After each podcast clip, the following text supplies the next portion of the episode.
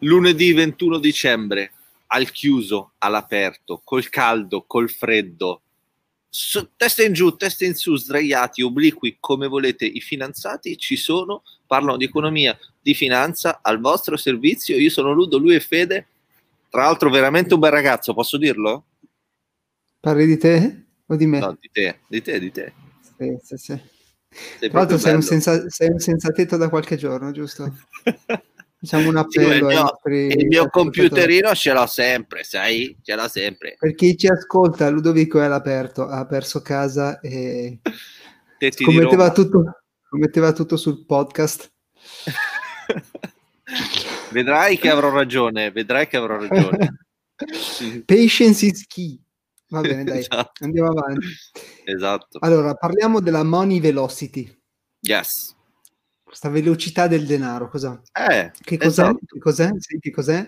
E perché l'ingrediente un po' che manca a vedere una massiva inflazione che probabilmente massiva. arriverà nel... Massive inflation che arriverà probabilmente nel 2021. Ci sono un po' di Ma segnali. non è che sei un po' gufo? Non è che sei un po' sì, gufo? Sì, mi piace essere gufo, gufiamo. Ah, ok. okay Però okay. vediamo se la mia teoria sta in piedi. Dai, vai. Allora, Ludo, sappiamo che per allora, l'inflazione è la perdita del potere d'acquisto della moneta, corretto? Certo, certo. Perfetto. Sappiamo che ci sono due ingredienti, cioè un ingrediente principale che ci deve essere per l'inflazione, che di solito è l'espansione della base monetaria. Sì, per cui ci pensavo sono fosse l'unico. Eh no, in realtà c'è la money velocity come secondo mm-hmm. ingrediente. Allora, il primo ah. è l'espansione della base monetaria, sì. che come abbiamo visto diverse volte c'è, per cui vengono creati nuovi dollari, il, il, nuovi dollari, nuovi euro, i bilanci delle banche centrali si stanno espandendo, acquisiscono titoli di, stati, titoli di Stato e immettono nuova liquidità nel mercato tramite le banche commerciali. Okay? Quindi cercano di stimolare l'economia col quantitative easing espandendo la base monetaria.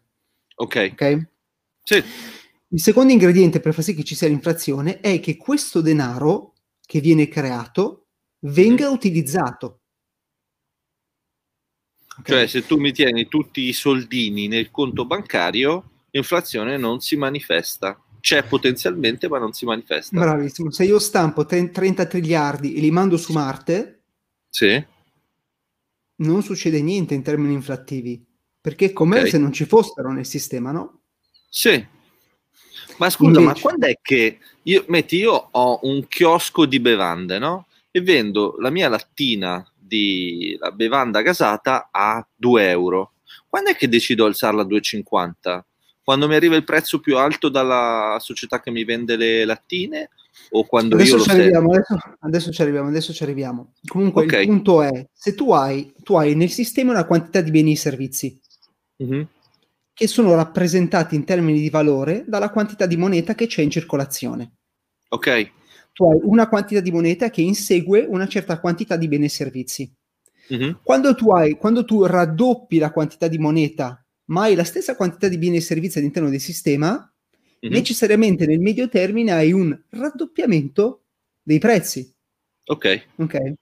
Quindi sì. il problema è che se queste, questo denaro è stato creato ma non viene utilizzato, non c'è inflazione. Quando il denaro inizia ad essere utilizzato, a girare nell'economia, c'è inflazione. Questo questo fattore, questa misura della velocità con cui il denaro circola si chiama money velocity. Money velocità, velocity.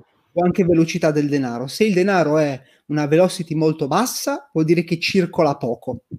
Quando la velocità è molto alta, vuol dire che c'è un, una grande quantità di scambi di, di beni e servizi. Okay? Di solito alte velocity sono collegati ad un'economia in espansione, in crescita, con tanti okay. scambi Basse sì. velocity invece sono collegati ad, una, ad un'economia in recessione. Ma è okay. misurabile la money velocity? Esattamente sì. Allora, no, non, entriamo oh. nel, non, entriamo nel, dettaglio delle formule, però ti faccio vedere alcuni grafici. Ok. Notare, sì, notare il sole sul mio volto. Vabbè, lascia stare, dai. Allora, ci sei? Sì, ci sono. Allora, questo grafico è quello della, preso da Fred e mostra quella che la, Esatto, mostra quello che è l'andamento della Money Velocity. Praticamente dal 2019 mm-hmm. ad oggi la Money Velocity è in decrescita. Questo vuol dire che il denaro si muove più lentamente, molto più lentamente oggi rispetto al 2009, c'è un trend continuamente in declino, ma quello che wow. mi interessa mostrarvi è quello che è successo da marzo 2020, ok? Sì. Da un marzo 2020, quindi c'è stato un crollo della Money Velocity. Vedete, vedi qui? Procede comunque al ribasso, però dal, da Q1 2020 c'è un crollo della Money Velocity, questo perché c'è il lockdown, le persone logicamente spendono molto di meno. Ok? Certo, sì. Questo invece è il grafico che abbiamo visto tante volte che rappresenta ehm, il balance sheet della Fed, per cui l'espansione del bilancio della Fed, quindi abbiamo un'espansione del bilancio e una money velocity che decresce, per questo non c'è inflazione. Ok, andiamo a vedere alcuni due segnali in particolare. Aspetta, sul bilancio della Fed vuol dire che da una parte compra asset e dall'altra immette denaro, giusto? Sì, perché quello che succede normalmente in quantitative easing, cosa, cosa fanno le banche centrali? Eh, vanno dalle banche commerciali normali che hanno in pancia titoli di Stato o altri asset, mm-hmm. si fanno dare questi titoli di Stato in cambio di riserve, ok? Quindi okay. creano delle riserve nelle banche commerciali in cambio di titoli di Stato e poi le banche commerciali queste riserve dovrebbero utilizzare per ehm, per farli circolare nell'economia. Quindi tu okay. vedi un bilancio che si espande. Questo è quantitative easing. Invece quantitative tightening vuol dire che loro cercano di vendere i titoli di Stato che hanno in pancia. Perfetto. Comunque, allora, primo Torniamo segnale che torniamo lo schema. Primo segnale che potrebbe arrivare money velocity, quindi mh, mm, potrebbe iniziare l'anno prossimo tutta questa moneta che è stata creata potrebbe essere iniziare a circolare nell'economia, vabbè, oltre alle notizie positive sul, sulla pandemia, insomma, positive il fatto che arriverà un vaccino, quindi la gente tornerà a spendere. Mm-hmm. Un dato molto chiaro è questo qua. Vedi questo grafico? Sì. Mostra il rapporto che c'è negli Stati Uniti tra il denaro che è nei saving deposits mm-hmm. e quello che è nei checking account. Ok? Ah, saving... qual è la differenza? Che non ho mai capito. Eh, in Italia non c'è sta roba, però saving praticamente tu metti lì il denaro e crei interessi, non lo puoi spendere immediatamente, devi sbloccarlo. Ok? Ah, sì. E, ehm, invece eh, checking account vuol dire che quando tu li sposti da un saving account al checking, al checking account vuol dire che sei pronto per spenderli. Ok. Ok. Se tu vedi il trend nel... Mm-hmm. Vediamo un po' se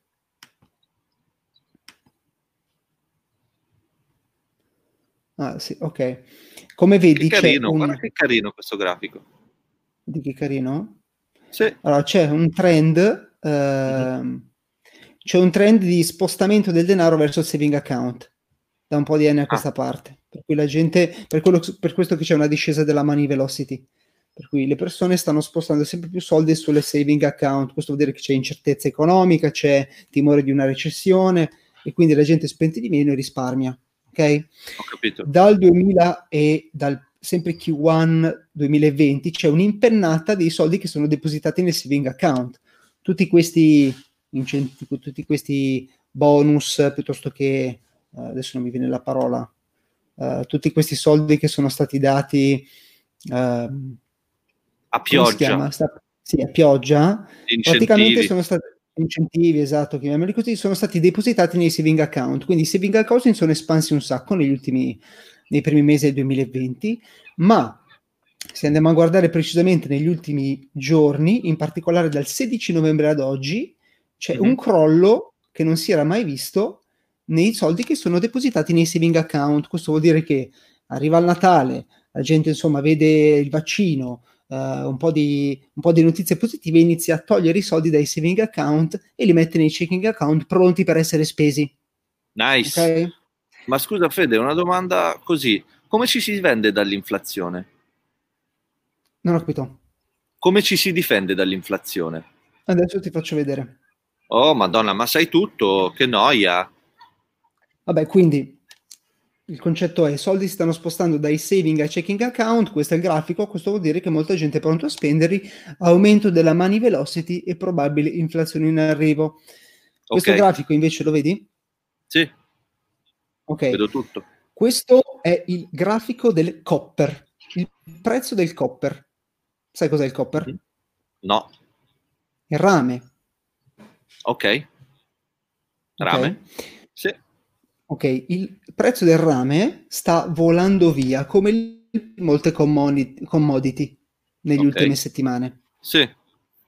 Quindi uh, rame, argento, uh, metalli, me- metalli, metalli preziosi stanno volando via, stanno mh, mm, insomma guadagnando un sacco di punti percentuali nelle ultime settimane. Mm-hmm. Il copper, per darti un'idea, è cresciuto praticamente a partire da novembre, eravamo anzi il 2 ottobre, è cresciuto del 25% il prezzo del copper. Okay? Wow, perché si sente nel mercato l'odore di sangue, giusto? Vabbè, questo perché, eh, allora, eh, questo è un altro discorso, però credo che molti con l'aspettativa dell'inflazione si proteggano investendo in uh, materie prime, in commodity. Ok, infatti okay. abbiamo visto uh, l'oro, l'argento, il copper, metalli preziosi che crescono, anche Bitcoin che è equiparato un po' a un, una sorta di, di, oro digitale, è cresciuto molto nelle ultime settimane, quindi hai una super crescita del prezzo delle commodity. Questo che cosa comporta secondo te se eh, il rame è utilizzato praticamente per creare tutte le componenti elettroniche o comunque per creare gli elettrodomestici o le robe di casa o gli iPhone? il fatto che sia aumentato del 25% il prezzo del rame, che cosa comporterà per quei prodotti che lì? Diventa più costoso il mio iPhone 13. Bravissimo, bravissimo. Mamma mia, mamma mia. Bravissimo. Spero che Quindi... esca presto, Fede, ne ho bisogno, ne sento il bisogno. Quindi niente, questo è un altro segnale che money velocity, aumento del costo delle commodity, materie prime, di conseguenza la roba costerà di più e quindi probabilmente l'inflazione andrà fuori controllo nel 2021. Ma ecco appunto 2021 o ancora più in là? Ma 2021, 2021 direi 2022 forse anche. Sì, perché mi ricordo avevamo letto un saggio di Cottarelli, una cosa del genere, che parlava della, della manifestazione dell'inflazione che aveva bisogno di anni e non era, come giustamente detto, direttamente sì, sì, esatto, correlata alla base monetaria. Esatto, avevamo parlato anche di Milton Friedman che diceva che più o meno ci vogliono 18 mesi Ah, 18 no, mesi. No, non mi ricordo forse, esattamente. Non mi ricordo, non mi ricordo. Però ecco, niente, mm, questo è un altro segnale che dovrebbe arrivare inflazione, oltre alla money velocity che potrebbe aumentare. Va bene, amico.